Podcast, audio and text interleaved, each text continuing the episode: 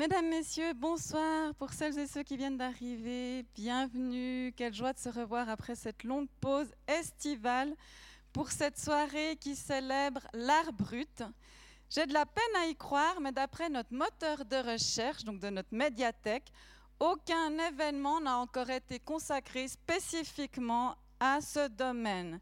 Michel Thévaux, ancien directeur du musée de l'art brut, brut à Lausanne, est bienvenu ici mais pour parler de la laideur, laideur qui envahirait notre monde.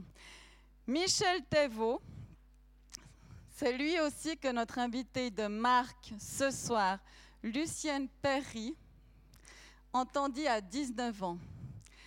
Et dès lors émergea chez vous, vous dites, cette soif immodérée pour ce courant d'art à part, radical, hors norme, hors cadre. Lucienne Perry, merci beaucoup d'être là. Nous en sommes vraiment ravis. J'en dirai plus sur vous juste après notre petite annonce pour le prochain événement, déjà mardi qui vient, le 20 septembre. Nous nous réjouissons d'accueillir celui qui est reconnu aujourd'hui comme l'un des meilleurs experts en relations internationales, Bertrand Badi. Cette saison, nous avons souhaité donner un accent particulier à l'histoire et ce politologue nous dira pourquoi il est nécessaire de comprendre le jeu international par le prisme historique. Sinon, notre compréhension du présent pour lui reste réduite et toute capacité de réinvention, si nécessaire aujourd'hui, sclérosée. Mesdames, Messieurs, revenons à la soirée de ce soir. Notre invitée Lucienne Perry et également la commissaire d'exposition, enfin la commissaire de la belle exposition que nous venons de vernir juste avant, consacrée à un jardin ou forêt du savoir créé au Tessin par Armand Schultes, natif de notre canton.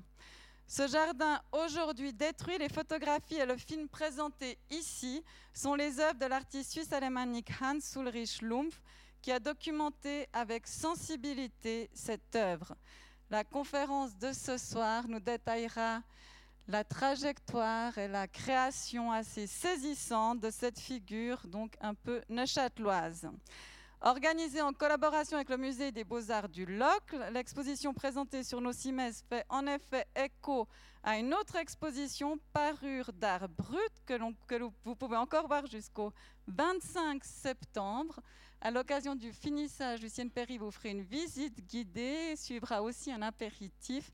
Je vous invite vraiment à venir à l'occasion de ce finissage. C'est une exposition assez génial à voir, j'ai trouvé, qui met en valeur certaines créations parmi les plus extravagantes en termes de vêtements dans le domaine de l'art brut.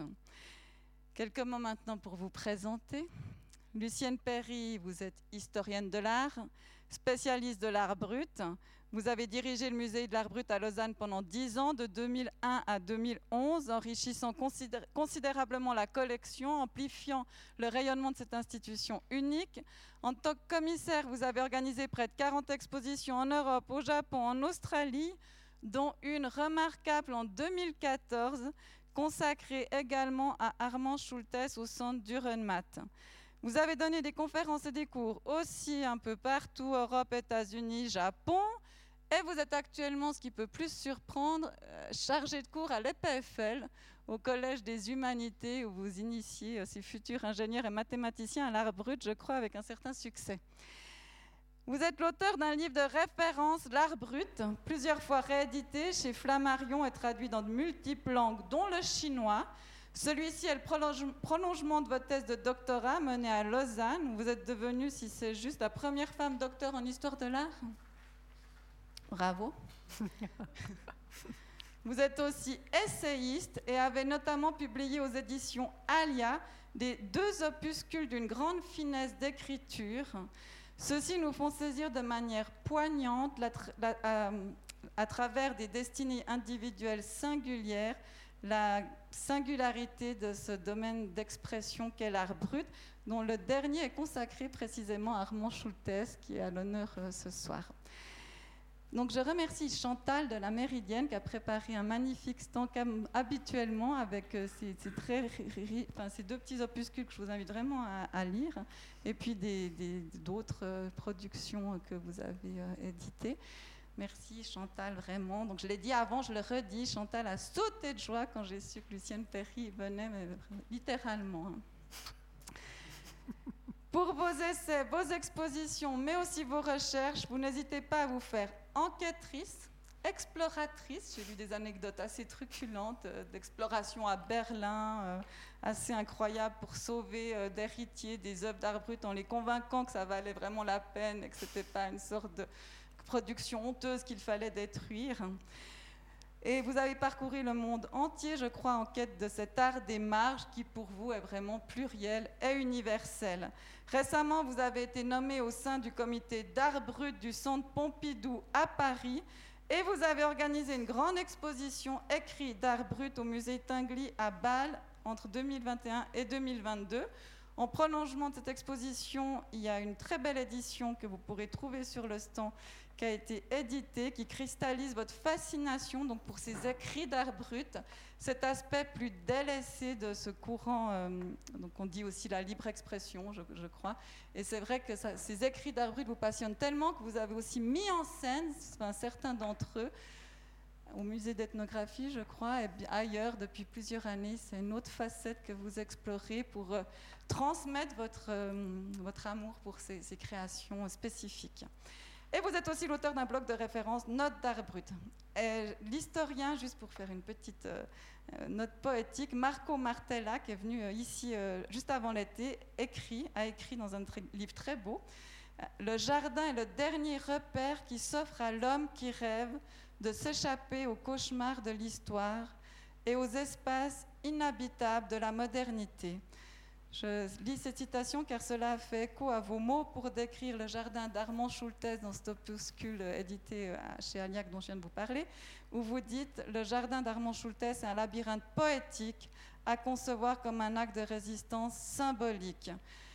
Lucienne Perry, vous l'avez compris, spécialiste de l'art brut, mais surtout une véritable passionnée, j'ai envie de le dire. J'en ai été témoin et j'en ai été touchée durant le montage de l'exposition tant vous êtes profondément ému par ces créations avec une fraîcheur assez intacte, d'où votre capacité unique, je crois, à vous faire passeuse, conteuse pour nous, une conteuse aux mille histoires à raconter. Vous me le glissiez à l'oreille ce matin. J'aurais mille histoires à raconter. Donc ce soir, c'est qu'une qu'on vous propose, celle d'Armand Schultes. Merci vraiment, Lucienne, d'être présente. Je vais vous laisser la parole maintenant. Et mesdames et messieurs, je vous souhaite une excellente soirée. Merci. Merci.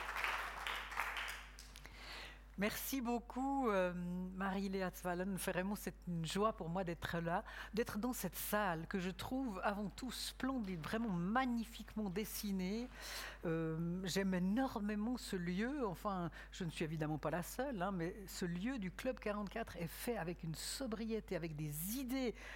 J'ai encore remarqué quand on discutait euh, juste avant la conférence, oui, ces échappées que que l'on peut avoir de côté. Enfin, je trouve qu'il y a une subtilité dans ce lieu qui est vraiment splendide. D'ailleurs, une, une très grande beauté aussi dans cette ville de la Chaux-de-Fonds que je connais peu, je dois l'avouer, mais que je trouve vraiment euh, très particulière, très singulière. Enfin, vraiment, c'est un lieu à découvrir. Moi aussi, j'ai envie de vous parler d'un lieu, peut-être que certains diront retiré, hein, le Tessin. Eh bien, parce qu'au Tessin, il s'est passé quelque chose d'assez étrange, d'assez étonnant, assez étonnant pour que je vienne ici vous en parler. Mais il y a un lien avec votre région avant même qu'on ne parle du Tessin. Il y a un lien avec euh, Neuchâtel, puisque c'est là euh, qu'est né euh, notre auteur d'art brut, Armand Schultes, et c'est à Colombier, à un peu plus de 20 km d'ici, qu'il a grandi. Mais peut-être qu'avant cela, le mot art brut, l'expression art brut euh, crée dans votre tête un petit point d'interrogation, quelques indications, quelques informations qui définiront un peu cette euh, création. L'art brut, eh bien, c'est un art réalisé par des personnes la plupart du temps Hein. J'insiste la plupart du temps parce qu'il y a toujours des, nuances, mais si je dois donner une grande définition, c'est des auteurs d'art brut, des personnes qui sont la plupart du temps des autodidactes, des personnes qui se lancent dans l'expression artistique sans avoir suivi de, formation et qui travaillent à huis clos pourrait-on dire, dans une sorte d'énergie centripète, hein, comme ça, dans le secret, le silence, la solitude, sans éprouver le besoin de montrer, d'exposer, ou, sans, sans éprouver le besoin d'être applaudi. Je veux dire par là que ce sont des personnes qui ne ressentent pas, qui n'éprouvent pas profondément le besoin de montrer leurs œuvres et d'être reconnus comme des artistes. Et en ce sens-là, eh bien, cela les différencie des artistes d'une manière générale. Euh, il n'y a pas de jugement de valeur de ma part. Simplement, je constate, j'observe qu'il y a entre des artistes qui sont des professionnels et qui revendiquent le fait d'être artistes, qui exposent leurs œuvres, qui présentent des spectacles de théâtre ou des spectacles de danse, qui écrivent, eh bien, une volonté chez eux, vraiment, de communiquer de montrer aux autres, d'être reconnus, d'être applaudis d'être considérés comme des artistes, d'être inscrits dans le marché de l'art si possible. Et c'est un besoin, une reconnaissance qui est tout à fait légitime. On les comprend. Ils ont besoin de dire ce que je suis en train de dire d'ailleurs aussi. voilà, moi j'ai envie de, vous parler, j'ai besoin de vous parler. Les auteurs d'art brut, ça n'est la plupart du temps, une fois encore, pas le cas ou très peu le cas. Pour eux, l'important, c'est de créer. C'est ce moment de fièvre, ce moment d'effervescence qui leur donne des ailes, pourrait-on dire. Euh, j'ai dit il y a un petit moment que ce sont des gens qui n'ont pas suivi de formation. Parfois, ils en ont suivi un peu, mais la plupart du temps, ce sont des ignorants pourrait-on dire. Des ignorants, et puis vous savez très bien que dans nos sociétés, ce mot-là est quand même très fortement connoté les gens ignorants, ce sont des gens qui ne savent pas. Les ignorants, ce sont des gens eh bien, euh, à qui il manque quelque chose. Hein. L'ignorance dit la lacune, dit le manque. Eh bien, lorsqu'on parle d'art brut, euh, on voit les choses tout à l'inverse. C'est-à-dire que quand on ne sait pas comment dessiner, écrire, inventer, on ne sait pas comment peindre, eh bien, on invente. Lorsqu'il y a un manque, immanquablement, il y a quelque chose d'autre qui répond pour combler ce manque, c'est-à-dire on invente. On invente avec des règles. Donc, il ne s'agirait pas de dire qu'il n'y a pas de règles chez les auteurs d'art brut, ce serait complètement faux. Il y a bel et bien des règles, mais ce sont des règles qu'ils ont inventées eux-mêmes, qu'elles ont inventées elles-mêmes. Et ils créent en répondant à ces règles qui leur sont propres. Voilà, en quelques mots, ce que je dirais pour définir l'art brut. Il y aurait encore beaucoup d'autres choses à dire. Il nous faudrait une nuit d'orage, mais comme j'imagine que Marie-Léa Zwallen va m'inviter dans peu de temps pour une nuit d'orage où je vous parlerai d'art brut, eh bien on attendra cette nuit-là pour en parler plus amplement. Aujourd'hui, nous partons un peu euh, à la rencontre d'Armand Schultes. Pour celles et ceux qui étaient là, ils en ont encore déjà attrapé quelques bribes. Eh bien là, j'aimerais surtout euh, que vous regardiez ces images, moi un peu moins évidemment, si on pouvait un peu peut-être baisser la lumière sur moi, parce qu'au fond, eh bien, euh, c'est dans cette maison euh, qu'est arrivé un jour de 1951 Armand Schultes, cet homme dont je vous avais dit qui est né à Neuchâtel, qui a grandi à Colombier, qui a vécu à Zurich et à Genève parce qu'il avait un, un magasin, ça s'appelait la Maison Schultes, c'était un magasin de prêt-à-porter féminin. Et puis il a vécu aussi en Hollande, parce qu'ensuite il est parti euh, à Amsterdam auprès de son frère qui s'appelait Lucien. Il a rencontré des femmes durant sa vie, deux mariages, deux divorces, et puis il a eu un enfant.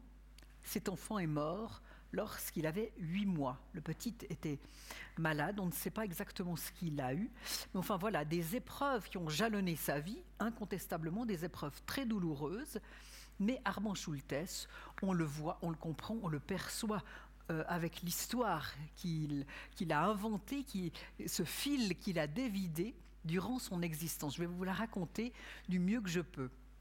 En fait, Armand Schultes, eh bien, il était commis de chancellerie Il travaillait comme fonctionnaire, donc vraiment un fonctionnaire qui allait euh, à chaque fois à la même heure à son travail, à Berne, au département de l'économie, commis de chancellerie. Ses, collègues disaient de lui, euh, en se moquant un peu, oui, il était très économe, il était timide, il rasait les murs, il n'était pas très, très, très, très expansif. On a vraiment l'impression qu'il ne le considérait pas tant que ça, et ils avaient l'impression, semble-t-il, que sa vie n'avait pas de relief. Attention quand on a certaines impressions, elles pourraient bien être fausses. Armand Schultes effectue son travail de manière irréprochable, semble-t-il, selon euh, son chef. Et puis un jour, en 1951, il a 50 ans, précisément, il fait basculer sa vie. Il fait basculer sa vie, il quitte Berne, et cet exil ne sera pas seulement géographique, il sera aussi social, professionnel, mental. Il va donner une plénitude complète à la vie fantasmatique, à la création artistique, à ce qu'il avait envie de faire vivre lui seul. Une invention totalement utopique dans cette, dans cette absolue incroyable, magnifique forêt un peu plus, à la fin de sa vie, un peu plus de trois euh, terrains de foot. Donc vraiment une très grande forêt. Au fil des 20 ans durant lesquels il a vécu là-bas, à Auresio, un peu en dessus de Locarno, eh bien, il a acheté toujours un peu plus de territoire, mais non pas parce qu'il était avide de posséder des territoires, tout simplement parce qu'il voulait donner libre cours à quoi? Eh bien, à cette invention dont je vais vous parler. Regardez cette jolie maison. On est au printemps, c'est là en fait qu'il va venir en 1951, il va s'installer. Il avait acheté cette petite maison il, quelque temps auparavant, et puis il avait acheté un peu de terrain. Il vient s'installer ici, le voici. Là, il a un petit peu plus de 50 ans. Il a été filmé et photographié par Hans Ulrich Schlumpf, qui est l'auteur de toutes les photos que je vais montrer, et puis qui est l'auteur aussi des photos qui sont exposées dans cette exposition. D'ailleurs, si vous ne l'avez pas vue, je vous recommande de la regarder. Ce sont de grands tirages. Euh, là, on, voit euh, quelques-unes de ces photos, mais d'autres encore. En fait, Hans Ulrich Schlumpf avait pour idée de créer une sorte de grand jardin de la mémoire. C'est moi qui l'ai inventé comme ça, hein, parce que lui, euh, il avait plutôt envie, il avait plutôt l'idée d'inventer une sorte de jardin du savoir. Il était fasciné par le savoir. Mais j'ai l'impression que cette fascination, elle avait deux côtés, à la fois une fascination, à la fois de l'effroi. On a parfois des sentiments doubles, n'est-ce pas?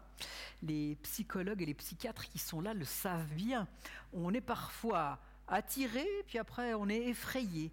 On a une grande attraction pour la connaissance, puis à la fois on a un peu peur. Ça nous fait un peu peur. Pourquoi? Puis parce que c'est parce que c'est vertigineux. Ce qui est vertigineux nous fait un peu peur, mais à la fois, eh bien, ça nous attire aussi.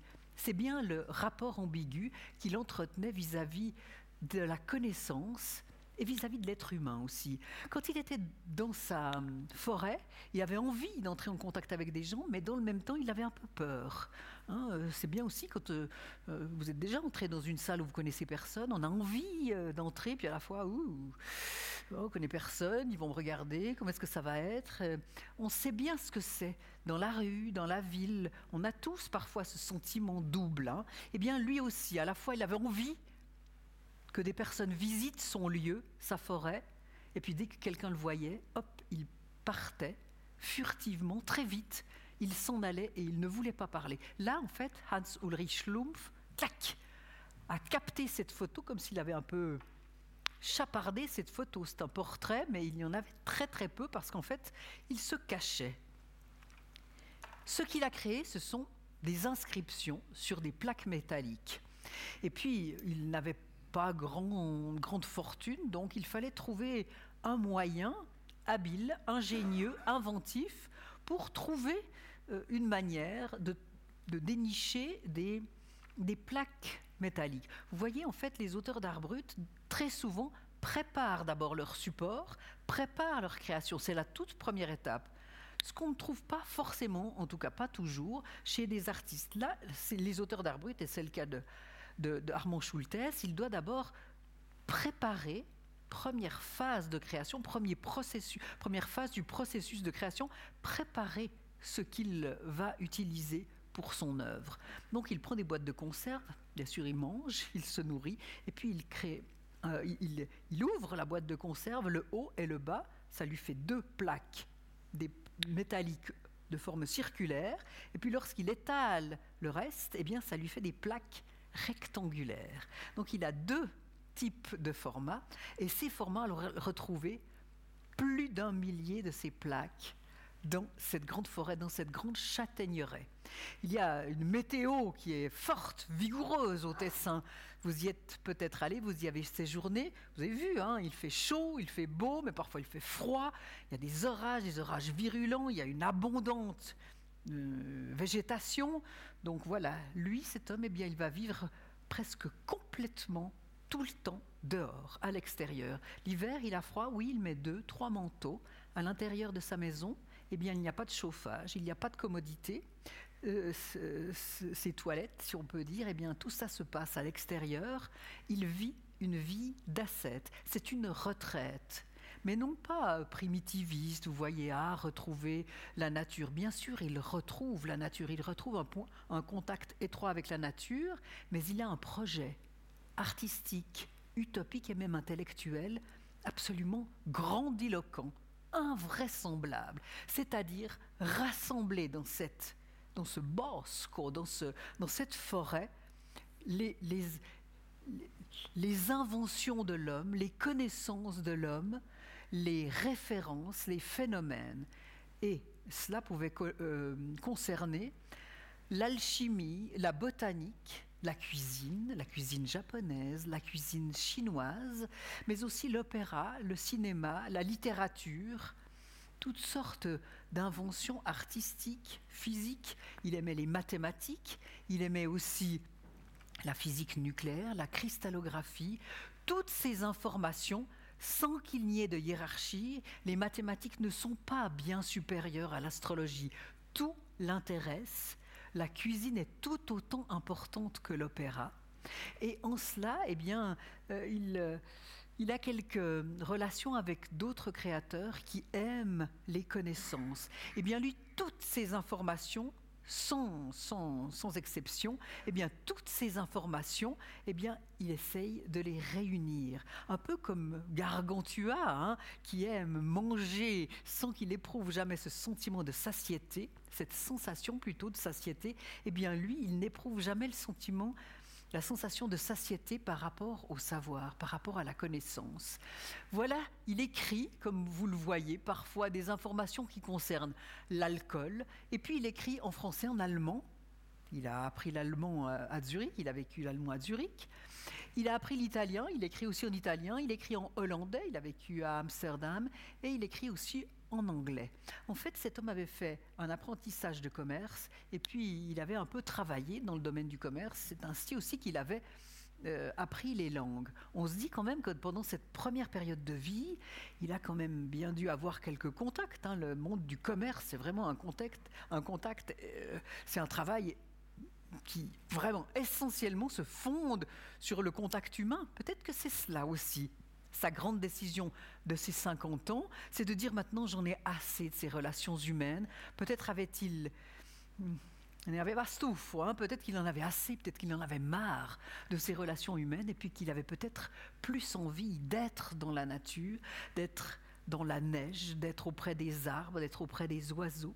Il se levait très tôt le matin. Parfois, on dit, c'est une dame que j'avais rencontrée, parce que bien sûr, je suis allée sur place, j'ai essayé de retrouver les traces. Elle a dit que j'étais une enquêtrice. C'est pas si faux.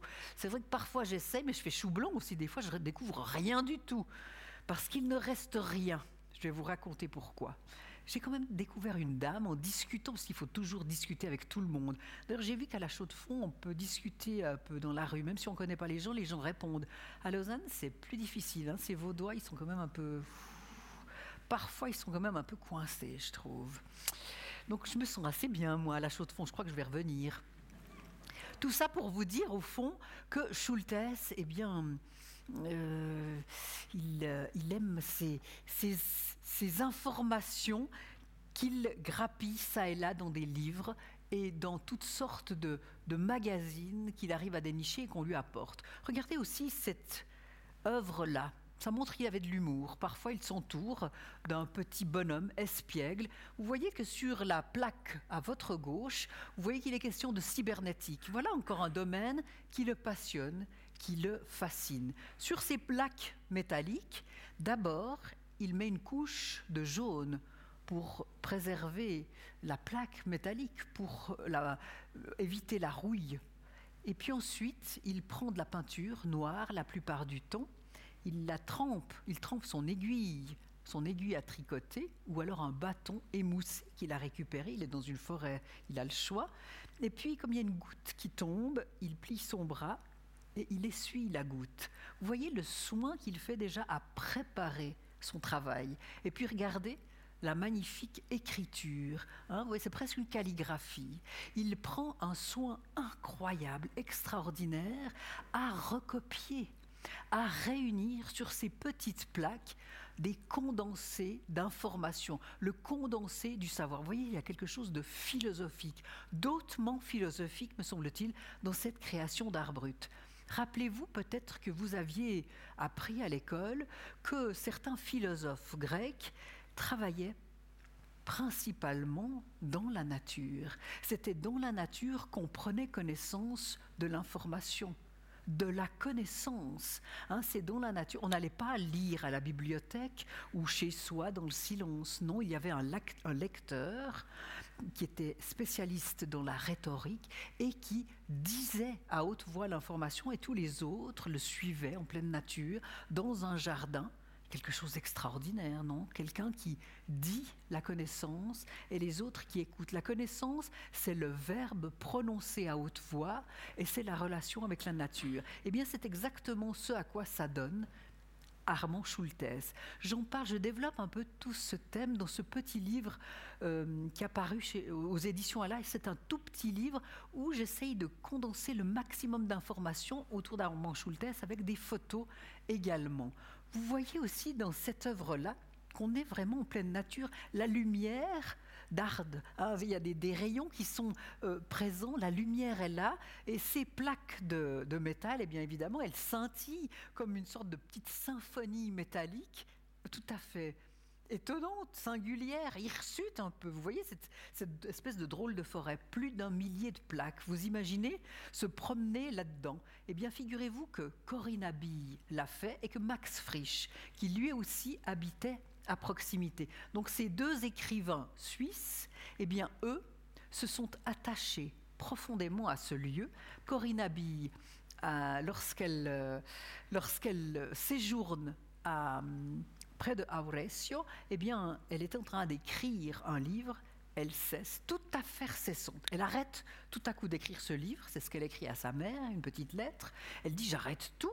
J'ai découvert un truc absolument ahurissant. Elle, utilise le terme Je suis ébahie.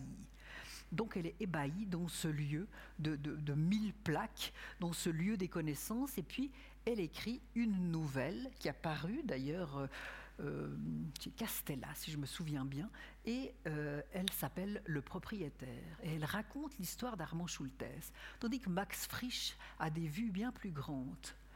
Bien plus grandes. Il écrit L'homme apparaît au quaternaire. C'est un roman, un roman entier qui raconte l'histoire d'un homme qui vit dans une forêt et vraiment il y a des points communs absolument époustouflants. Donc vraiment, c'est à n'en pas douter le jardin d'Armand Schultes qui l'a fortement inspiré.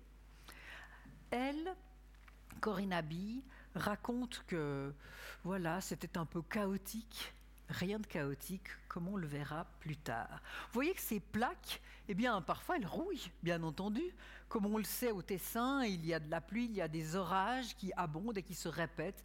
Évidemment, euh, ce jardin, il est tributaire de la météo des changements de la météo. Il est tributaire du temps qui passe. Mais je crois que peut-être il y a aussi cette dimension qui est terriblement émouvante, hein, ce caractère éphémère de cette œuvre. Le temps passe, le temps passe, il travaille chaque jour, hein, il est chaque jour dehors, il est bien plus longtemps dehors que dedans, qu'il fasse, qu'il fasse froid ou qu'il fasse chaud. Il assemble quelques-unes de ces plaques avec des liens, hein, des liens, des petits câbles blancs, et, cela crée des sortes d'assemblages, des sortes d'assemblages parfois circulaires et parfois, comme on le voit ici, rectangulaires. Il y a une sorte d'esthétique absolument extravagante. Vous voyez qu'il soigne l'écriture, qu'il soigne les supports, qu'il soigne les agencements qu'il crée. Il y a vraiment un soin apporté tout particulier pour un public qui n'existe pas, qui n'existera pas. Il y a très peu de gens qui ben voilà, euh, traversent cette forêt. À la fois, il dit qu'il aimerait peut-être hum, apporter des informations, les connaissances qu'il a réunies à des personnes éventuelles, des femmes. Il rêve d'ailleurs d'être avec une femme, d'accueillir une femme qui vivrait avec lui dans la maison. Il a un petit endroit d'ailleurs qu'il a qu'il a inventé pour cette femme avec euh, un lit, avec euh, des tissus, un drapé, un petit matériel de maquillage. Il y a quelque chose d'extrêmement touchant, d'émouvant. Aucune femme ne viendra là, aucune femme dès lors ne partagera sa vie dans ce lieu. En fait, c'est comme une sorte de fantasme, cette femme qui ne viendra jamais. Regardez là aussi. Grand volume, la conquête de l'air par l'aviation. Voilà, il raconte aussi les livres qu'il a dans sa maison, parce qu'en fait c'est un bibliophile. Il adore les livres. Il en collectionne énormément de livres, il en a dans sa bibliothèque, il en crée aussi, comme on le verra un peu plus tard. Le voici. Le voici un peu plus âgé. Il va vivre 20 ans à Auresio, dans cette châtaigneraie, et puis là il est photographié non pas par Hans Ulrich Schlumpf, mais par Ingeborg Lüscher. Ingeborg Lüscher, peut-être en avez-vous déjà entendu parler, peut-être pas. C'est une jeune femme qui arrive, elle a une petite trentaine d'années, dans les années 60, à Teigna, dans un village en dessous. Cette jeune femme, magnifique jeune femme, a bien entendu parler d'une sorte d'ermite, un drôle de gars qui euh, s'est établi dans cette vallée, dans un petit village, un peu plus haut. Elle cherche, elle cherche, elle n'a pas d'autres informations. Puis, c'était pas, c'était pas l'époque du, smartphone, d'Internet, etc. Euh, impossible de faire Google Maps, impossible de, chercher des informations. Il faut demander, poser des questions, parler avec les autres. Elle cherche, elle cherche, elle cherche, et puis elle trouve. Elle trouve ce lieu. Et puis, à chaque fois qu'elle voit Schultes, hop, il se tire, il se fait la belle. Euh, justement, il n'a pas envie de lui parler. Elle essaye, elle revient chaque semaine, elle essaye de lui parler. Elle lui apporte des boîtes de conserve, parce qu'elle a bien vu que c'est des boîtes de conserve qu'il utilise. Elle lui apporte des bouquins, elle lui apporte des, revues, des magazines, ce qui constitue ses sources, les sources de sa création. Mais rien à faire. L'homme ne veut pas entendre parler de cette Ingeborg Lüscher. Il ne veut pas lui parler. Elle insiste, elle insiste. Il est bon parfois d'insister. Au bout de neuf mois, étonnant, hein Au bout de neuf mois, une grossesse, non d'une pipe. Au bout de neuf mois, il est quand même d'accord.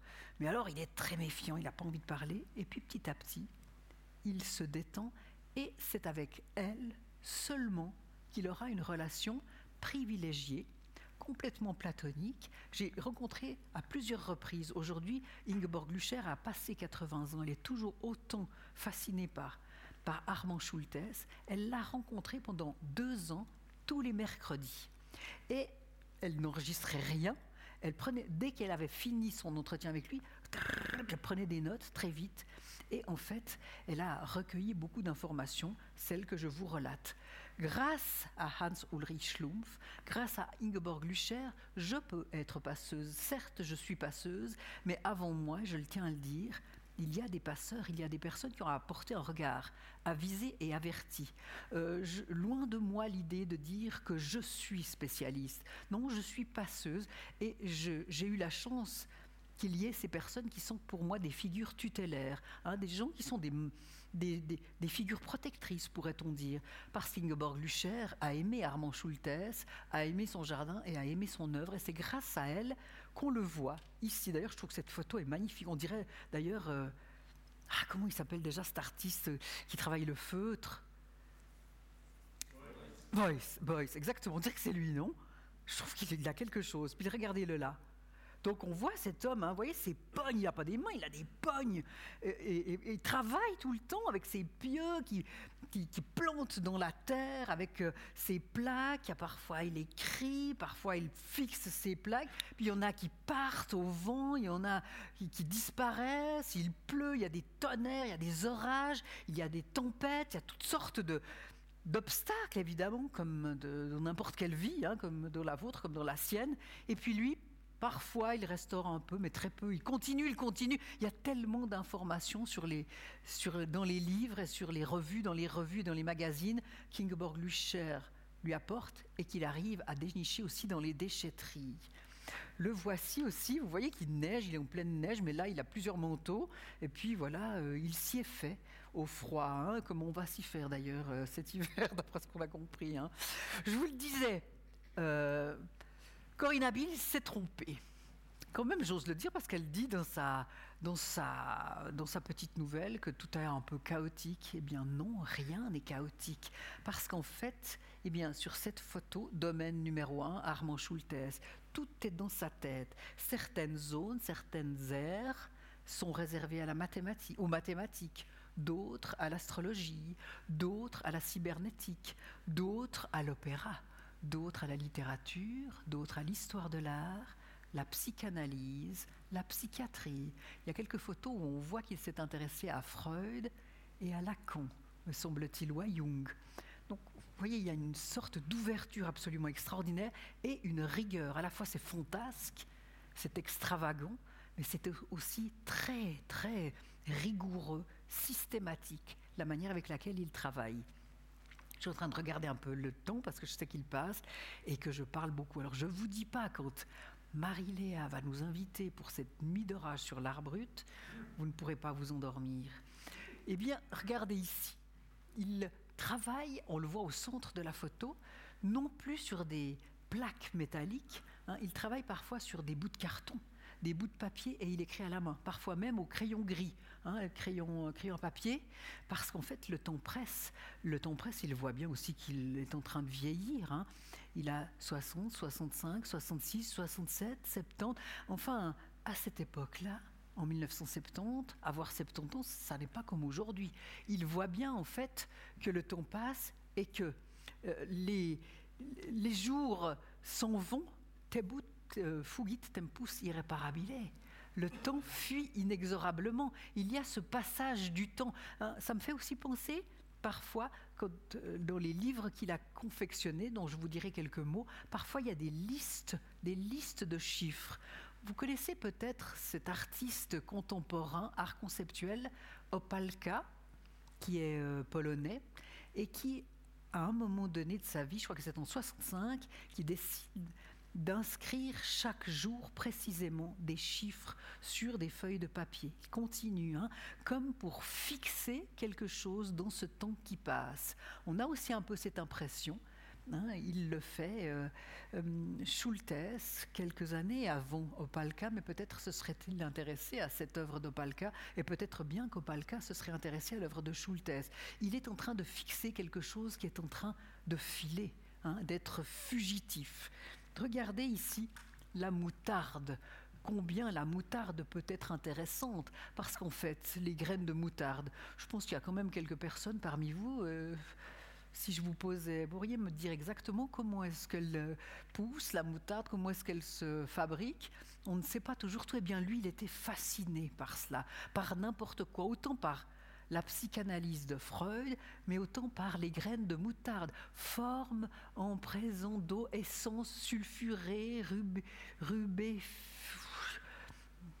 etc., etc toutes sortes d'informations. Et regardez, quand je vous dis qu'il travaille euh, avec, de la, avec une aiguille à tricoter, on le voit hein, dans cette calligraphie, il y a chaque, fois une partie qui est un peu plus épaisse et puis une autre un peu plus fine. Donc il y a une attention hein, euh, toute particulière à ces informations qui mêlent tout autant la moutarde, le glucose, et encore toutes sortes d'autres essences. Eh bien, vous le voyez ici, il y a des planètes qui l'intéressent. Il était fou d'astrologie, il était fou de thème astro. Thème astro ou thème astral? Il me semble, hein, mais je n'étais pas sûr tout à coup. Thème astro, on va dire. Eh bien, il a fait le thème astral de Gandhi, mais aussi de Renoir et tout autant de la reine Elisabeth. Toutes sortes de personnalités, pour elle, toutes ces personnalités étaient importantes, euh, pas du tout de hiérarchie non plus. Et il a fait le thème astral de toutes ces personnes également. Et puis quand on entrait dans sa, dans sa maison, eh bien on voyait cette bibliothèque.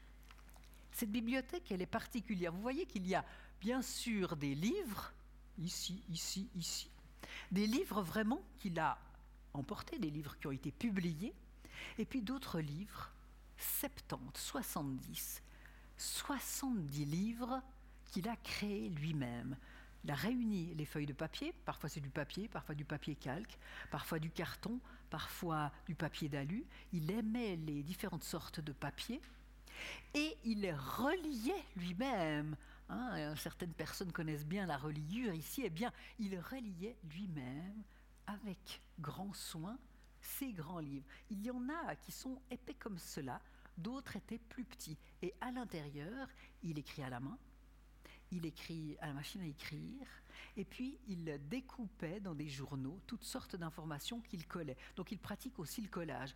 Il aime l'écriture, il aime le collage, il aime la mise en scène, il aime le paysage. Vous voyez qu'il y a toutes sortes d'expressions qui se conjuguent au sein de cette même œuvre. En fait, on voit l'intérieur d'un de ces livres. Eh bien, vous voyez qu'au centre, il y a une écriture manuscrite, crayon gris, une autre dactylographiée, il y a des jeux de transparence de papier. Il aime ce papier. S'il y a des bibliophiles parmi vous, eh bien vous comprendrez combien il est important aussi de se créer ses propres livres. C'est vraiment très poétique. Et puis il y a aussi dans sa maison quelques habits. Mais il faut savoir une chose, c'est qu'en 1951, lorsqu'il est arrivé, il est arrivé bel et bien avec des bagages, avec une malle, avec des valises. Mais à l'intérieur, il n'y avait pas tant que ça d'habits, comme nous mettons dans nos bagages lorsque l'on voyage. Non, son voyage était un voyage philosophique, un voyage spirituel. À l'intérieur, il avait apporté ses livres et ses livres qu'il avait confectionnés lui-même. Parce qu'à l'époque, lorsqu'il travaillait à Berne, alors même que ses collègues disent de lui qu'il est timide, que sa vie est sans relief, qu'est-ce qu'il se trompait? Parce que lui, dès qu'il avait accompli son travail de commis, eh bien, hop, il rentrait tout de suite chez lui, non pas pour s'ennuyer comme le pensaient ses collègues, mais pour donner libre cours à cette inventivité, pour donner naissance à ce qui allait constituer ses sources de première main, ce qui allait constituer ce qui lui permettrait d'inventer ce jardin absolument extraordinaire. C'est de cette manière, en fait, qu'il est arrivé avec des bagages certes copieux, mais pourquoi? Eh bien, tout simplement pour pouvoir constituer une maison riche en informations dans, dans, un huis clos et pour pouvoir répandre toute cette information euh, dans un lieu qui n'avait plus de limites. Une idée, lire un livre. Voici ce qu'on pouvait lire aussi euh, dans un, euh, sur, une, sur une branche. Et puis, plus loin. Grande enquête scientifique de France Dimanche. Vit-on après la mort? Point d'interrogation. À copier. Vous le voyez, parfois ce sont des questions philosophiques qu'il se posent, d'autres fois des questions triviales. Le trivial et le complexe se côtoient. Crois qu'il n'y a pas de hiérarchie d'une manière générale et je pense qu'il y a une très grande tolérance aussi de la part d'Armand Schultes. Ce qui me semble aussi important, c'est qu'il faut que vous sachiez une chose, c'est que à sa mort, on le retrouve un jour mort dans son jardin en 1972. Et ça, c'est une date importante parce qu'en fait, 1972, c'est la date à laquelle Ingeborg Lucher, la jeune femme dont je vous ai parlé, eh bien, a publié un livre, parce qu'elle avait fait aussi beaucoup de photos, elle a recueilli beaucoup d'informations, elle publie un livre en 1972, et puis elle va montrer ce livre à une personne dont vous avez peut-être déjà entendu parler, Harald Zeeman. Harald Zeeman, qui est l'un des plus grands commissaires suisses, et qui a fait euh, un très grand nombre d'expositions, notamment à Zurich, mais à plein d'autres endroits aussi, et puis qui a aussi été commissaire d'exposition à Kassel, en Allemagne. Eh bien, sachez que lorsqu'elle va montrer, elle prend rendez-vous avec elle, avec lui, au culot, elle prend rendez-vous avec Zeman, et il est fasciné, Zeman, par la femme qui va devenir son épouse. C'est extraordinaire cette, cette, cette, histoire, non? Et il est fasciné par les œuvres de Schultes. Et ni une ni deux, il va ouvrir la Documenta de Cassel en 1972, là où il présente Armand Schultes, un autre auteur d'art brut, et il présente également des photos de, l'œuvre euh, d'Armand Schultes à la Documenta de Cassel. Et les deux vont se rendre, donc Harald Zeman et Ingeborg Lucher se rendent sur les lieux pour aller montrer à Schultes le livre. Ils apportent une bouteille de vin et un gâteau. Ils appellent, ils appellent, et personne ne répond. Ils laissent le tout, et puis ils reviennent un jour après. Eh bien, euh, le gâteau, il n'y en avait plus, et le livre était toujours là. La bouteille était vide. Quelques jours plus tard, on retrouve Armand Schultes mort dans son jardin. Peut-être était-il tombé, peut-être s'est-il passé autre chose, on ne saura jamais. Mais ce qui importe de savoir, c'est qu'en fait, cette immense production, absolument extraordinaire, a trop dérangé. Elle ne s'inscrit dans rien. Hein, c'est une œuvre d'art brut, c'est une œuvre qui échappe aux catégories. Eh bien, ces héritiers, ainsi que les autorités tessinoises, ont décidé qu'il fallait s'en débarrasser. Ces œuvres étaient trop honteuses, ces œuvres étaient l'œuvre d'un fou, ces créations étaient trop fantasques, insensées, bêtes, stupides. Tout a été brûlé. C'est encore pire que de simplement mettre aux ordures pour moi. C'est vraiment, on assiste à un autodafé. C'est vraiment d'une autre époque. Tout a brûlé. Et par chance, quelques personnes comme Hans Ulrich Schlumpf, comme Ingeborg Lucher et Harald Zeman, se sont précipités pour vite prendre quelques-unes de ces plaques, quelques-unes de ces plaques comme celle-ci par exemple, hein, qui euh, bien, a été une rescapée. Ils ont sauvegardé. Cette œuvre n'existe que parce qu'elle a été sauvegardée par quelques personnes, par d'autres, hmm, deux artistes qui s'appellent Muriel Olesen et Gérald Minkoff, un photographe et vidéaste. Les deux travaillaient euh, ensemble, en couple. Ils habitaient Genève et c'est euh, Daniel Speury, un autre artiste, qui leur avait fait découvrir. Ce sont souvent des artistes et des écrivains qui ont prêté un regard averti, attentif.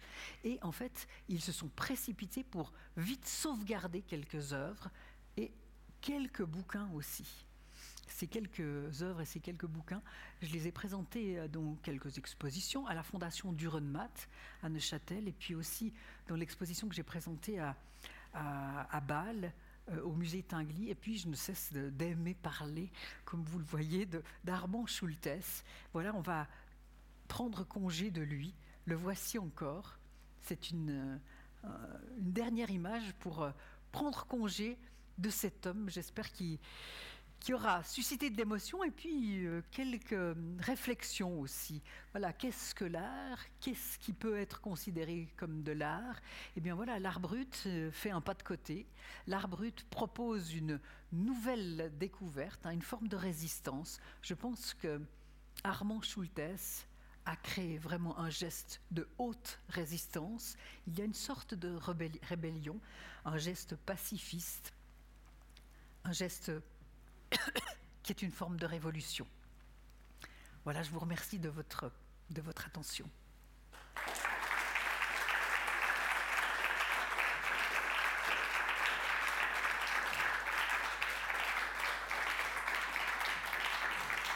Merci.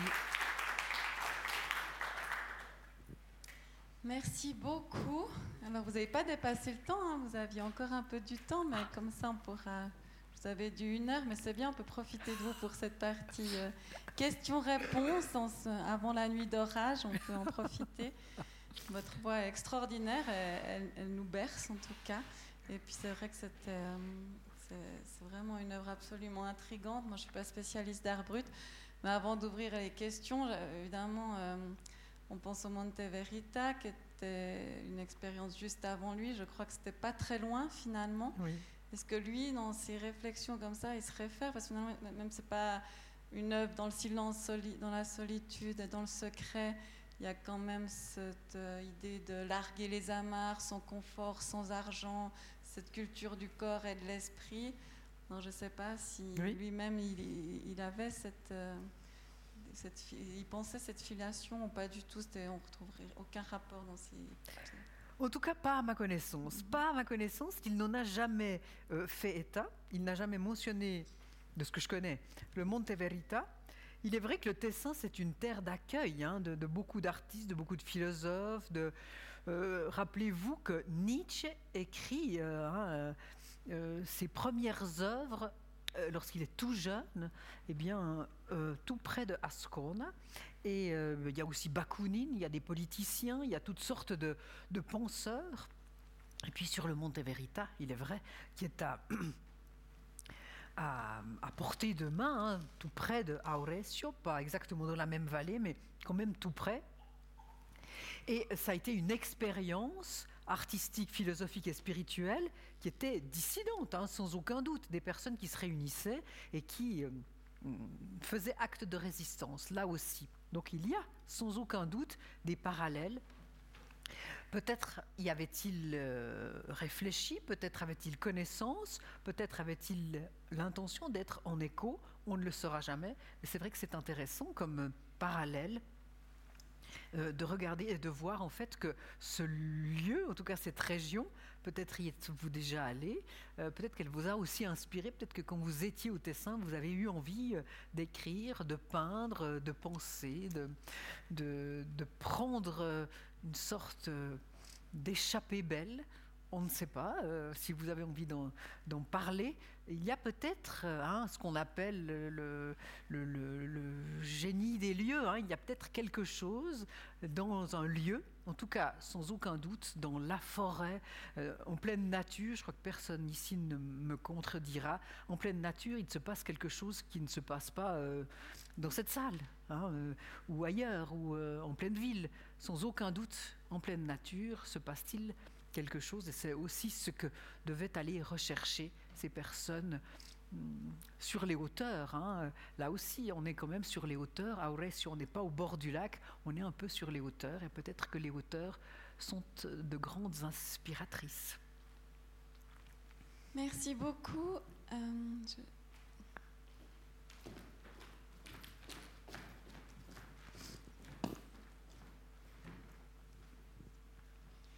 Merci beaucoup pour, pour, le, pour votre art de compter.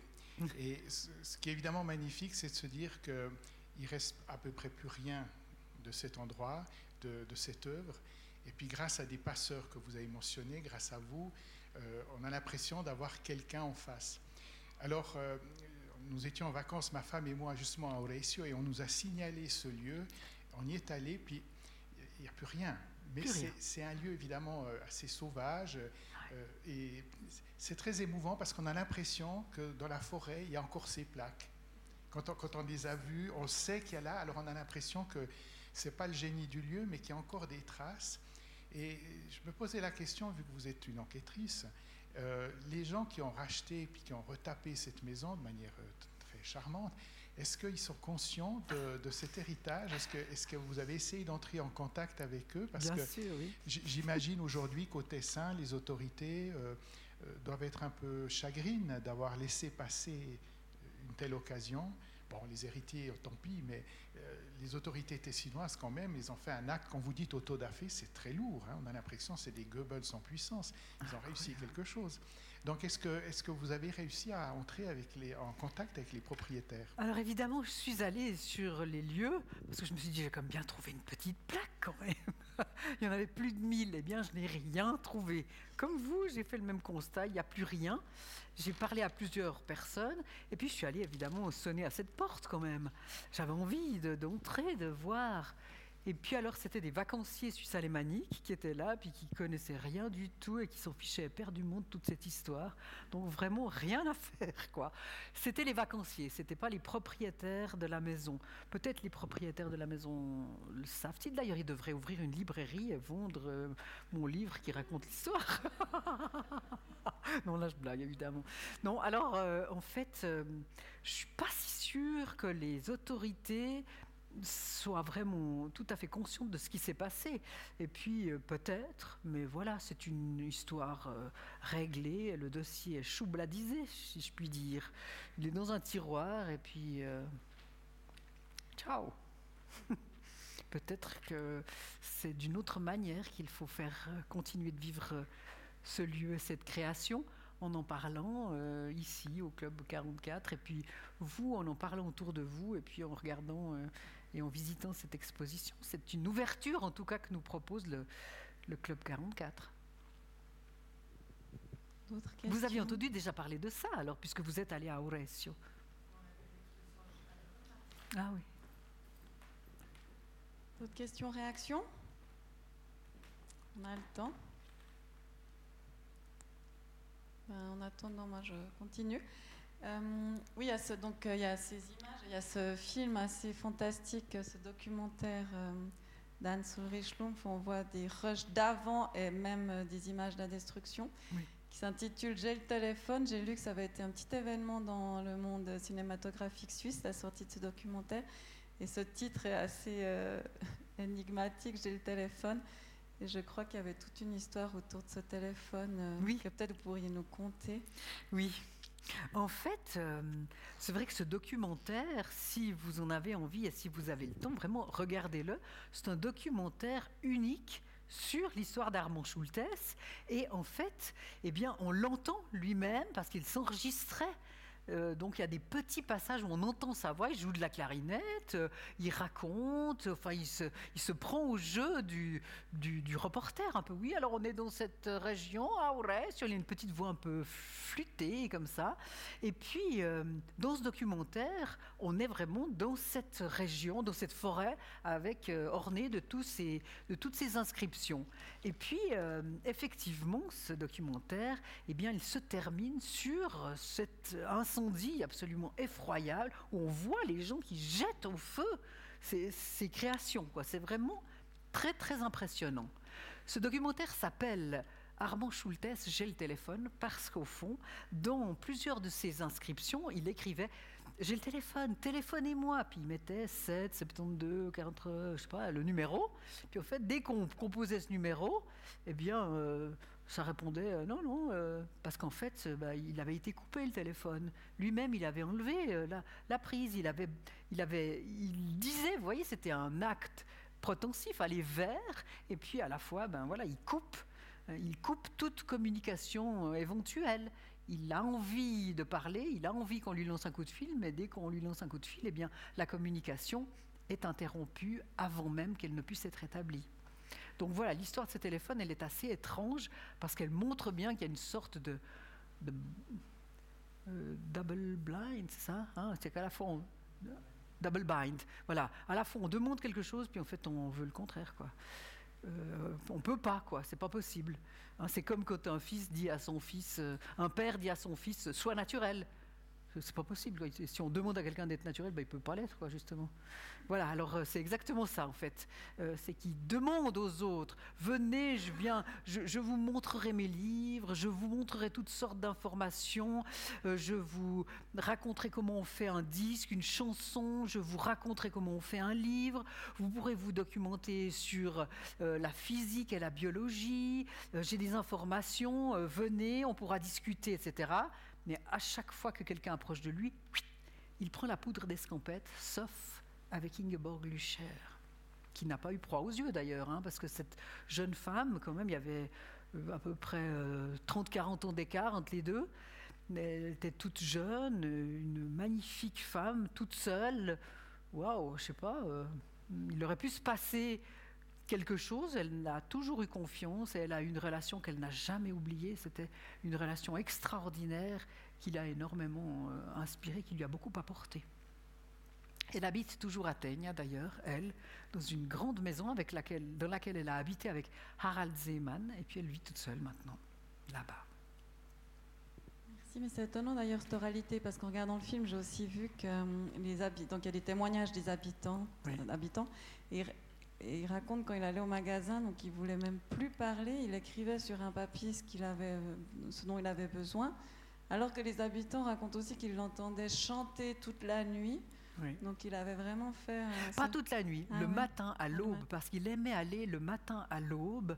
Vous imaginez, enfin, je ne sais pas si il y a des personnes parmi vous qui se lèvent à l'aube ou qui aiment l'aube, mais c'est extraordinaire. C'est vraiment une promesse fantastique. Et il aimait aller dans les arbres et placer ses plaquettes euh, au moment de l'aube, au moment où le jour apparaît, et c'est là qu'il chantait. Donc oui, euh, c'est comme s'il choisissait le mutisme. hein. il choisit le mutisme pour donner vie à l'écriture autrement. au verbe, disons, par l'écriture. Le verbe ne devient, n'est plus euh, éphémère, volatile, vocal. Le verbe s'ancre dans la peinture, pourrait-on dire, ou se, se fixe, se fige sur ses plaques. Merci.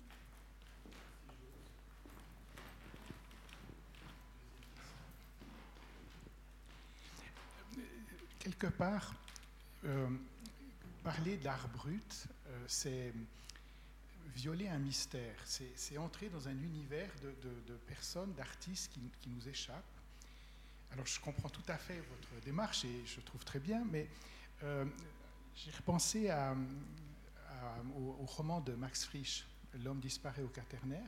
Je l'avais lu justement sur place à Auresio. Je me disais, il y a le génie du lieu et tout. Puis j'ai eu de plus en plus un malaise. C'est du Max Frisch, c'est magnifique, mais j'ai l'impression qu'il a complètement euh, détourné ce personnage. On- je ne l'ai pas reconnu à la fin. J'ai j'ai vraiment l'impression qu'il y a projeté ses propres fantasmes de grand lettré. De, de- il était à la fin de sa vie, Max Frisch, à ce moment-là. Puis on sent qu'il y projette beaucoup d'autres choses. Et quelque part, j'ai éprouvé une gêne de plus en plus grandissante. Qu'est-ce que vous en pensez?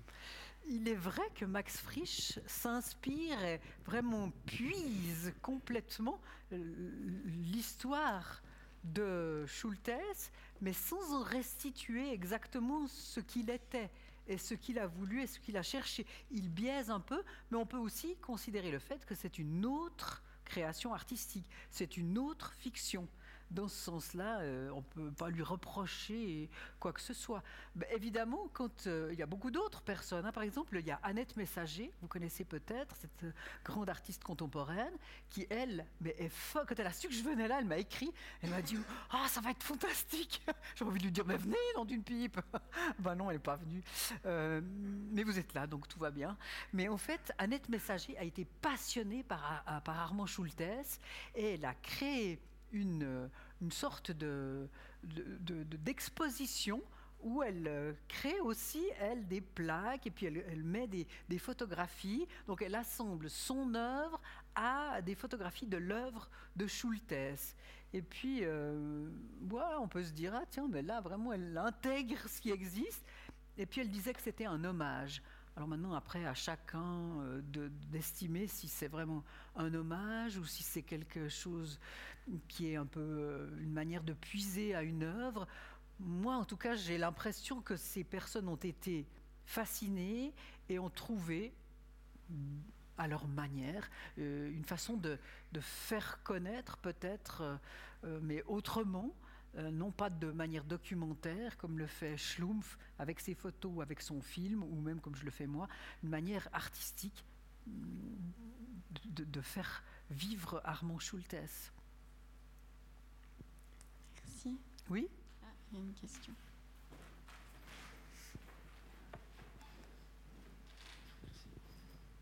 Je me pose une question euh, du rapport d'artistes comme Schultes, si, lui a su quoi que ce soit en ce sens, ainsi que d'autres artistes bruts, par rapport au fait de savoir, si lui l'a su, peut-être pas, mais certains ont su que de leur production allait être conservée dans un, dans un musée. Qu'est-ce que vous savez de ce qu'ils voient de ça, qui paraît à première vue complètement contradictoire? Contradictoire, oui, c'est vrai, parce qu'en fait, il crée dans le secret, le silence souvent, et puis euh, bah, ils n'éprouvent pas ce besoin de, montrer ce qu'ils font, mais à la fois, eh bien, euh, les auteurs d'art brut, et ils sont nombreux, ceux que j'ai rencontrés, eh bien, lorsqu'ils euh, lorsqu'on s'intéressait à leurs œuvres, et puis qu'ils refusaient vraiment radicalement de montrer leurs œuvres, de vendre leurs œuvres ou de faire donation de leurs œuvres, eh bien, on ne les forçait jamais, jamais, non, encore aujourd'hui, je ne force une personne qui ne veut pas de son vivant le faire. Je me rends compte que presque tous acceptent, mais qu'au fond, ça leur est complètement égal. Je me suis retrouvée un jour euh, en Chine, et puis je me rappelle, cette dame m'avait montré ses œuvres, elle m'a offert je sais une dizaine d'œuvres pour la collection d'art brut. Et puis je lui ai dit, je vais faire une exposition. Vous savez, j'étais très contente, très fière de lui dire, mais je vais, je vais vraiment prendre soin de ces œuvres. Je vais ensuite les conserver et je les montrerai dans une exposition. Beaucoup de personnes verront ces œuvres. Elle m'a dit, ah oui, c'est très bien, mais vous savez, ça m'est égal. Ça lui était complètement égal.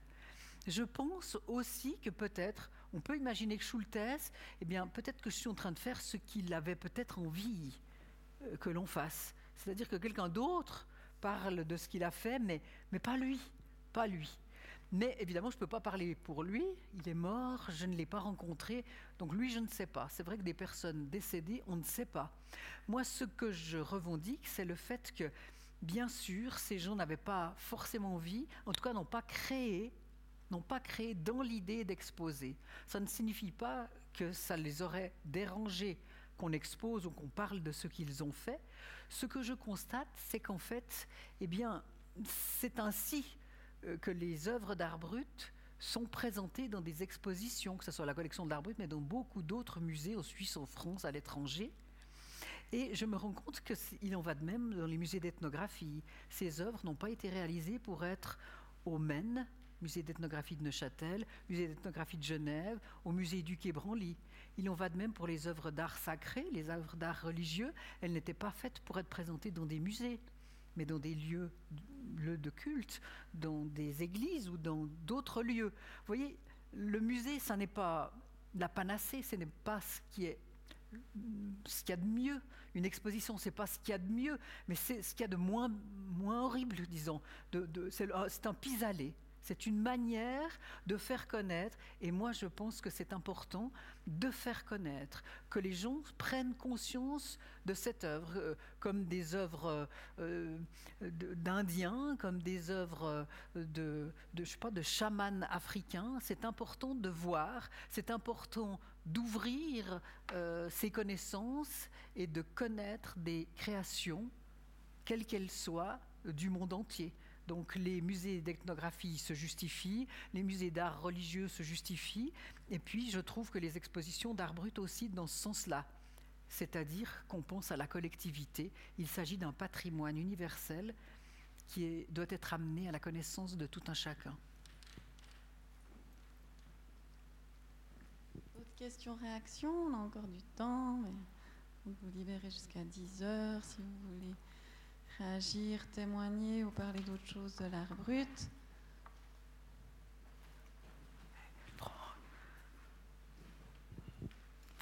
Je dois dire que je suis assez interpellé par euh, votre, euh, votre présentation et euh, on a l'impression qu'il nous fait partager sa, représentation du, du, monde avec ses lectures, ses, découpages, ses, ses, montages, ce qui est assez, ce qui est assez légitime. Et puis, bon, j'ai pas une grande connaissance de l'art brut, mais quand on va au musée de l'art brut, euh, on a la dimension, je dirais, psychiatrique, avec des représentations qui sont assez, euh, assez inquiétantes, enfin, pour celui qui les, qui les voit, qui les, qui les lit.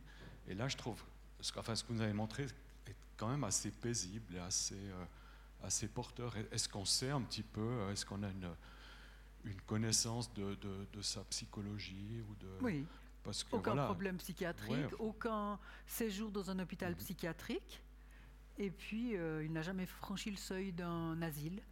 Un homme euh, comme vous et moi, simplement qu'il a décidé, à un moment donné, cette rupture. À 50 ans, c'est vraiment en pleine connaissance de cause et en pleine bonne conscience qu'il choisit de renoncer à cette vie. Et il a un courage extraordinaire, je trouve, tout à coup, de suivre ce qu'il a envie de faire personnellement et d'aller au bout de son envie et de, cette, de, ce désir énorme qu'il habite. En fait, à la collection d'art brut, oui, des œuvres, certes, ont été réalisées par des patients psychiatriques, mais d'autres pas du tout. C'est le cas de Schultes, c'est le cas de beaucoup, beaucoup d'autres. Et au fond, l'art brut ne se définit pas par rapport à la santé mentale ou à la maladie mentale.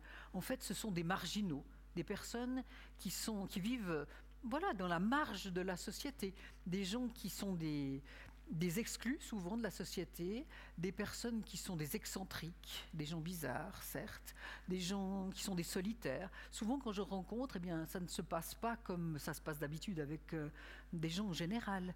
On, ben voilà, on doit converser autrement, par le regard, par des gestes. Il faut prendre du temps, il faut rester des heures à regarder la personne dessiner, et puis on est en train de dire quelque chose quand on prend du temps. Voilà, ce sont des personnes différentes, et je crois que vraiment leurs œuvres, moi, elles m'intéressent tant que j'ai envie de, de leur donner le droit à la parole et de parler de ces œuvres-là. Mais je vous invite, si vous le voulez, à visiter la collection d'art brut et à avec cette idée nouvelle que vous venez d'évoquer, c'est-à-dire avec l'idée qu'en fait, ces œuvres parfois sont cauchemardesques, parfois sont angoissantes, mais d'autres fois, eh bien, elles sont euh, graves, euh, extrêmement joyeuses, espiègles parfois, et puis là, philosophique, comme vous le disiez d'ailleurs, c'est un cosmos, il veut rassembler le grand tout, avec un grand T, un T majuscule. Hein. on a vraiment l'impression d'une œuvre encyclopédique. Donc voilà, je crois que la collection de l'art brut recèle des trésors parce qu'il y a toutes sortes de créations artistiques. Mais il en va de même dans l'art, puis il en va de même euh, par rapport à nous, nos émotions. Hein. Parfois, on a, euh, si, on devait écrire chaque jour euh, notre journée, eh bien parfois il y aurait sans doute de la crainte ou de l'angoisse qui se lirait en filigrane, puis d'autres fois de la joie et, de l'espoir, puis d'autres fois tout autre chose, une absolue banalité je crois que là, c'est ça la complexité humaine, je crois. C'est ce à quoi on assiste aussi devant les œuvres d'art brut et devant les, histoires de vie des auteurs d'art brut. J'ai répondu à votre question. Magnifique, ce qui pourrait être une très belle conclusion, mais comme il est 9h30, j'aimerais quand même laisser. Si d'autres gens veulent encore réagir ou poser une question.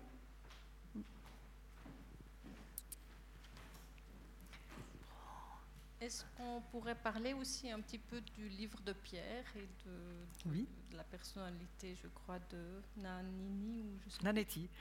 Oui. Voilà, éventuellement un peu dans cette même trajectoire.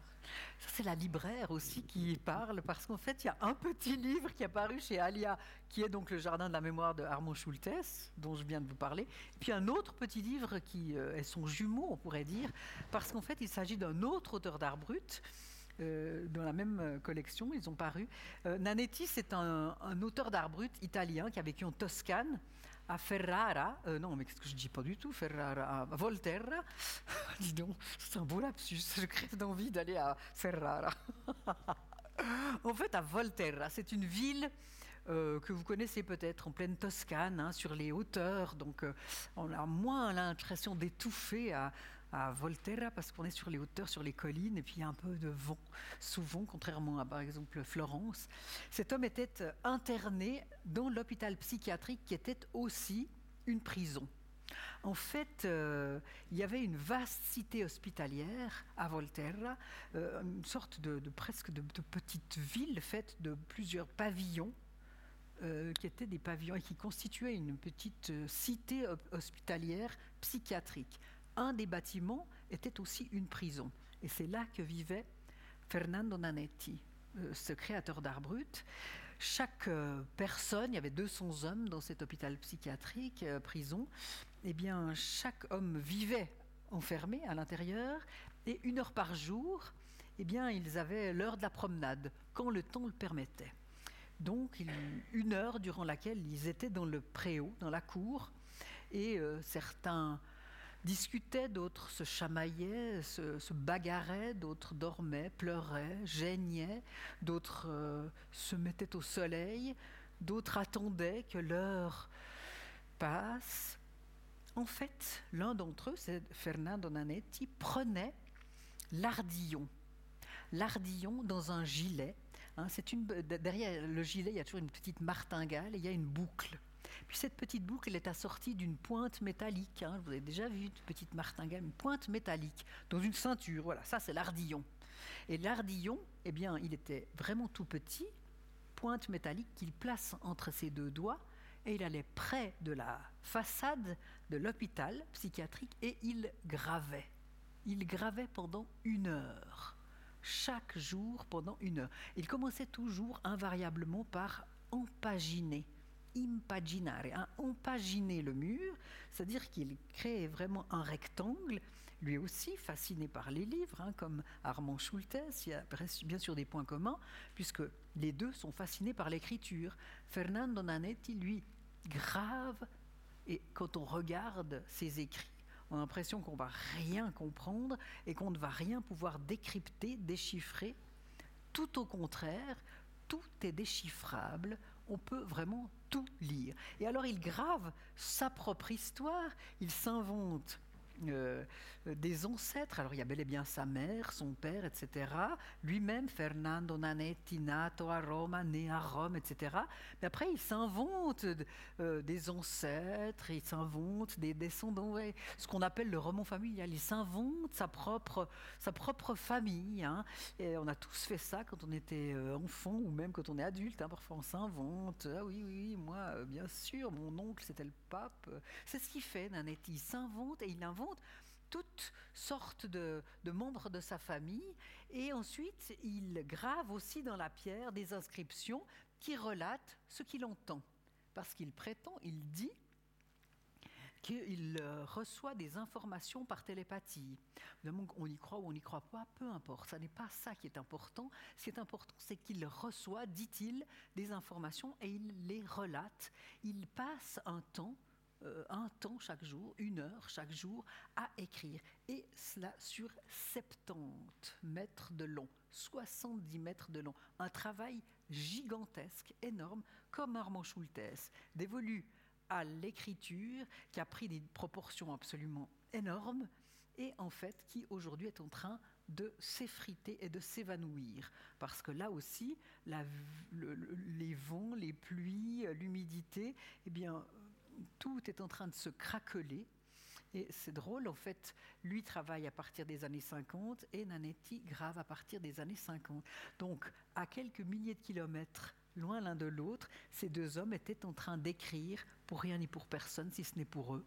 Et puis, euh, voilà, c'est une manière euh, que j'ai de leur donner la parole en, écrivant ces petits livres et puis en, revendiquant la, grande qualité artistique de leur production, qui certes est, déviante, hein, ce sont des déviants bien entendu, euh, mais c'est aussi ça qui me, qui me saisit d'émotion et que j'ai envie de défendre parce qu'en fait, eh bien, ce sont des personnes qui ne sont pas toujours défendues comme elles devraient l'être, me semble-t-il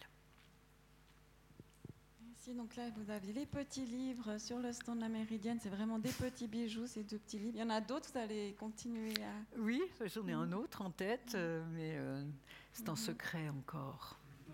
Magnifique. Mais je travaille la nuit. Non, comme ça vous pouvez prolonger, ça c'est en quelques heures, c'est vraiment euh, très beau. On a encore du temps, d'autres questions, réactions avant de conclure? Ah, notre président.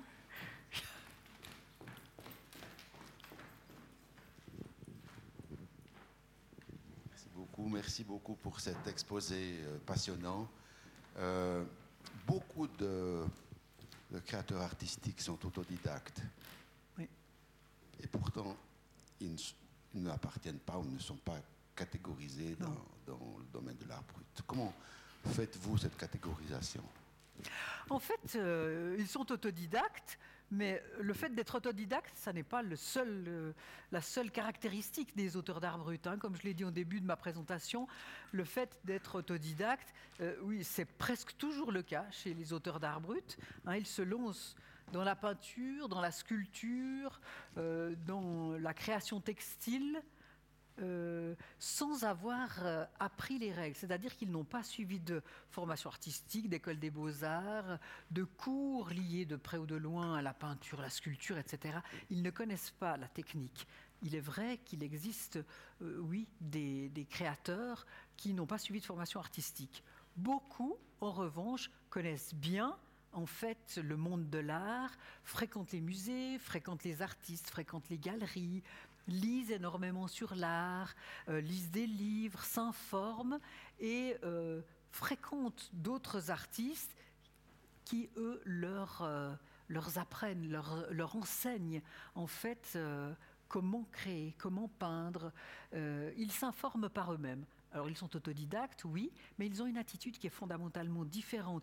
Les auteurs d'art brut, eh bien, la plupart du temps, ne fréquentent pas les musées, n'oseraient jamais mettre le pied dans une galerie, n'en auraient même pas l'idée parfois. Ils vivent souvent, souvent retirés. Il existe beaucoup d'auteurs d'art brut d'ailleurs qui ont vécu dans l'enfermement hein, de l'hôpital psychiatrique, dans des prisons parfois, et d'autres dans des fermes reculées, dans des campagnes reculées également, dans des lieux qui sont les lieux pas de la clandestinité, mais de la confidentialité. Et puis, ces créateurs inventent un nouveau mode d'expression. Une création comme celle-ci, vous êtes d'accord qu'elle ne nous fait penser à rien vraiment. On n'a pas déjà vu une œuvre réalisée en pleine nature avec des plaques métalliques qui réunissent la totalité du savoir. Euh, voilà, les œuvres d'Aloïse ou les œuvres de Wölfli, les œuvres d'Augustin Le Sage ou de Scotty Wilson, ce sont des œuvres qui viennent de Suisse, de France, d'Angleterre, d'Allemagne, d'Espagne, des États-Unis, du Japon. Mais en fait, ce sont des œuvres, bien sûr, qui ont été réalisées dans un pays en particulier, à une époque particulière, mais qui n'ont pas énormément de lien avec euh, la création artistique au sens habituel du terme, la création artistique culturelle ou professionnelle. Elle n'est pas mieux ni moins bien. Encore une fois, pas de jugement de valeur de ma part. J'observe que ce sont des différences. Et quand une personne crée dans la solitude, sans jamais avoir l'idée d'exposer, d'être lu ou d'être euh, connu ou entendu, je pense que ça change quand même un peu la donne.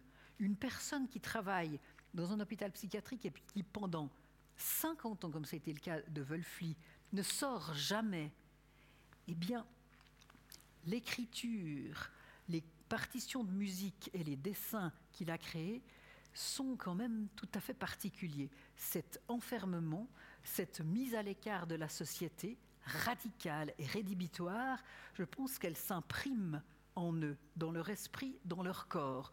Le fait aussi qu'Armand Schultes se désolidarise totalement de la société et invente une œuvre totalement utopique que personne ne va ou presque jamais visiter et qu'il ne cherche jamais vraiment euh, à faire connaître, puisqu'à chaque fois il échappe, eh bien, ça nous montre en fait qu'il y a une différence avec d'autres artistes qui seraient des autodidactes. Il y en a beaucoup, effectivement.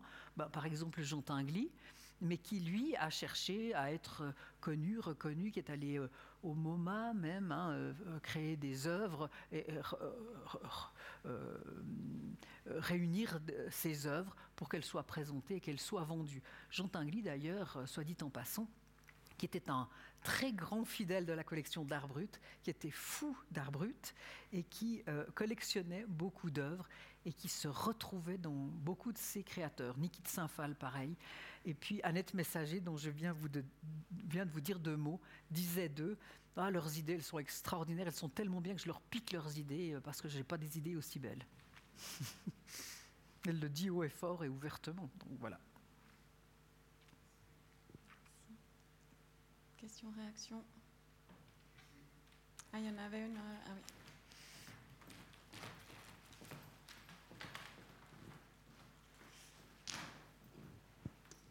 Merci beaucoup. Euh, la frontière, en fait, est parfois assez ténue. Hein. et je me demandais comment vous auriez classé un Louis Souter. Alors c'est vrai que la frontière est très ténue, parfois pas du tout. Hein, vous si, on vous met les, euh, devant les yeux des œuvres d'Adolphe Wolfi, il n'y a pas une minute où vous vous demandez si c'est de l'art brut ou pas. Louis Souter, il est vrai que là, je ne sais pas si tout le monde connaît Louis Souter, c'est un auteur, un, créateur qui a vraiment suivi une formation artistique, qui était vaudois, né à, Morges, euh, il y a eu, il n'y a pas très longtemps d'ailleurs, peut-être un livre dont vous avez entendu parler, qui a été écrit par Michel Laya, un autre écrivain euh, suisse, qui a écrit Louis Souter, probablement.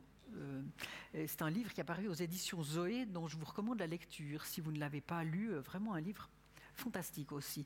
Eh bien, Louis Souter, lui, un homme né à Morges et qui a suivi une formation artistique. D'abord, il a fait des études d'architecture. Il a hésité longtemps entre la musique et euh, la peinture. Ensuite, il a suivi une école des beaux-arts. Et puis ensuite, il a euh, étudié aussi la musique à Bruxelles.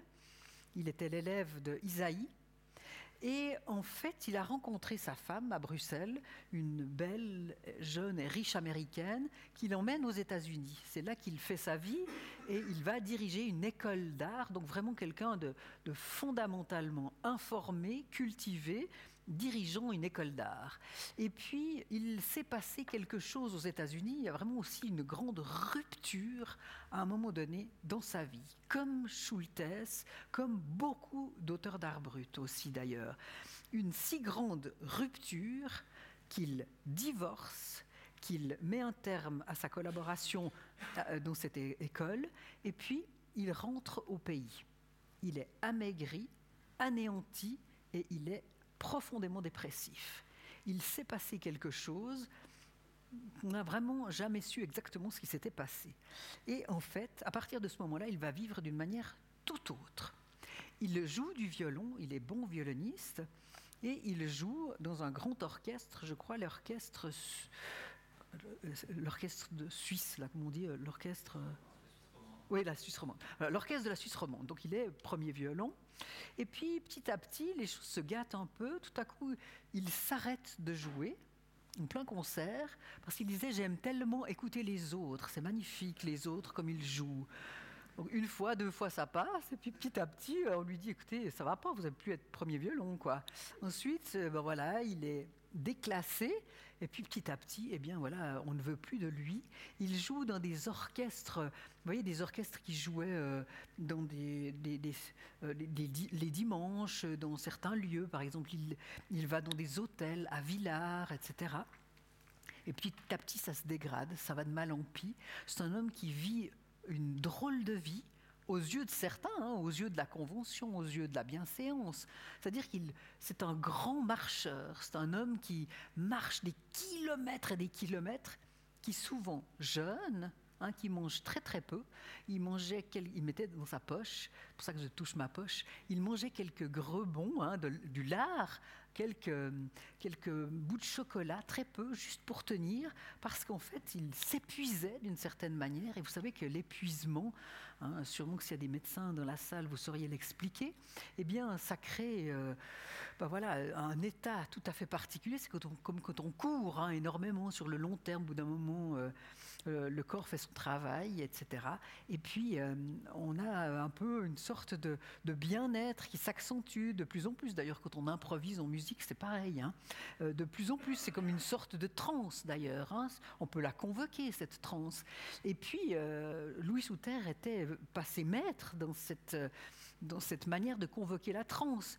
Il s'épuisait et quand il arrivait euh, chez des amis, ou alors dans une grange, eh bien, il se mettait à jouer euh, du violon, parfois nu d'ailleurs. Donc il se donnait pleinement à la musique. C'est une manière de vivre qui ne plaisait pas tellement autour de lui, surtout pas dans sa famille. Et puis il a été... Euh, je dirais pas interné. Il y a des gens qui disent interné. Moi, je dirais plutôt euh, que sa famille l'a placé dans une maison, non pas un hôpital psychiatrique, mais une maison de retraités. Donc 52 ans, c'est vraiment prématuré, à Balègue, hein, près de Valorbe, à Balègue, et là, il s'y plaît pas du tout. La directrice est extrêmement stricte, et puis les autres personnes, euh, elles sont diminuées, lui ne se sont pas du tout diminuées, puis il n'a pas du tout d'affinité avec tous ces gens, et quand même, on arrive à lui trouver une chambre seule, et puis il dessine énormément, et là, les dessins qu'il crée, euh, d'abord au crayon, ensuite à l'encre, D'ailleurs, en fait, il va souvent au bureau de poste de Balègue parce que c'est là, rappelez-vous, hein, je ne sais pas si vous vous souvenez, mais euh, euh, moi, je me souviens très bien, à, la poste, on pouvait, il y avait des encriers, puis on pouvait écrire hein, dans le petit bulletin. Vous savez, vous vous souvenez de ça hein, On pouvait prendre. Donc, ben, lui, il n'a pas d'encre, alors donc il va à la poste et puis il dessine. Et puis parfois, il donne des, des dessins à la, buraliste. Et puis parfois, il va échanger ses dessins magnifiques d'ailleurs, avec la dame qui, qui bosse au restaurant. Et en fait, euh, il échange quelques dessins contre un petit déjeuner, parce qu'il adorait prendre des petits déjeuners au restaurant. Il a un côté dandy un peu comme ça. Une figure absolument extraordinaire, cet homme. Et puis il dessine ensuite, euh, non plus à l'encre, non plus au crayon, c'est toujours euh, quelque chose qui est un intermédiaire entre l'œuvre et le corps de l'artiste. Pour finir, il dessine au doigt. On sait aussi que c'est parce que sa vue avait diminué et on le retrouve parfois nu au sol et il dessine, il dessine avec du cirage à chaussures ou de la peinture aussi et puis de, la peinture de carrosserie. Donc en fait, il n'y a plus du tout d'intermédiaire entre l'œuvre et le corps, il y a une sorte d'adéquation, de relation immédiate. Et puis, euh, ces œuvres qu'il réalise à partir du moment où il est placé dans cette, dans cette, euh, dans cette maison, ce qui lui déplaît au plus haut point. Donc il fait des fugues sans cesse, puis il est ramené chaque fois comme un gamin euh, qui devait retourner à la colonie de vacances. Eh bien, en fait, ces œuvres, elles n'ont rien à voir avec les œuvres de l'autre partie de sa vie. C'est-à-dire que là, il rompt avec beaucoup de conventions, surtout les œuvres qui sont faites au doigt, mais vous en avez peut-être vu au Musée des cantonales des beaux-arts de Lausanne, c'est là qu'il y a un fond énorme. Eh bien, ces œuvres sont troublantes, époustouflantes, ce sont des corps, ce sont des silhouettes, parfois qui dansent, des sortes de cortèges funèbres absolument sublimes. Allez voir, si jamais vous avez Internet, prenez, vraiment, prenez le temps d'aller voir Louis Souter, c'est vraiment spectaculaire, peinture au doigt. Il est vrai que là, on s'approche beaucoup, beaucoup de l'art brut, si ce n'est qu'on est dans l'art brut. Mais je crois qu'au fait, il ne faut pas se dire il y a l'art brut, et puis il y a l'art culturel, et puis c'est étanche. Je crois que ce serait faux de se dire ça. Hein. Peut-être qu'effectivement, il y a des pôles. Il y a le pôle art brut, puis il y a le pôle création culturelle, et puis il y a des œuvres qui vraiment, définitivement et euh, clairement font partie de l'art professionnel, d'autres qui clairement sont des œuvres d'art brut. Et puis entre deux, ben, il y a des œuvres qui se rapprocheraient plutôt de l'art brut et d'autres qui se rapprocheraient plutôt de l'art culturel. Par exemple, on me demande souvent les graffitis, les dessins d'enfants. Non, ce ne sont pas des œuvres d'art brut à proprement parler, ce sont des œuvres qui se rapprocheraient bien sûr beaucoup de, de l'art brut, à, non pas douter. C'est d'ailleurs bien ce qu'a dit Dubuffet. Hein. On reproche à Dubuffet parfois d'avoir pas été très clair dans, sa, dans ses définitions, mais je crois qu'il faut revenir aux, textes fondamentaux. D'ailleurs, je suis en train de travailler sur un livre qui va paraître prochainement. Les textes de Dubuffet eh bien, sont vraiment très intéressants et on voit bien aussi que dans les débuts, il définit Hein, avec de, manière radicale, mais on est euh, à, la fin de la Deuxième Guerre mondiale, en 1945, il a besoin de rompre et de faire tabula rasa, hein, euh, table rase. Et puis petit à petit, sa définition, eh bien, elle va s'affiner. Dans les années 60, il parle justement de ces deux pôles, que l'art brut est un pôle et qu'il y a des œuvres qui soufflent sous le vent de l'art brut. Voilà, je vous remercie beaucoup de votre attention parce que je vous ai un peu euh, vraiment euh, un peu assommé quoi. Vous êtes vous avez vous avez beaucoup euh, engrangé là hein. j'espère que mhm. vous allez en rêver de l'art brut cette fois. Mhm. merci. Merci. Merci beaucoup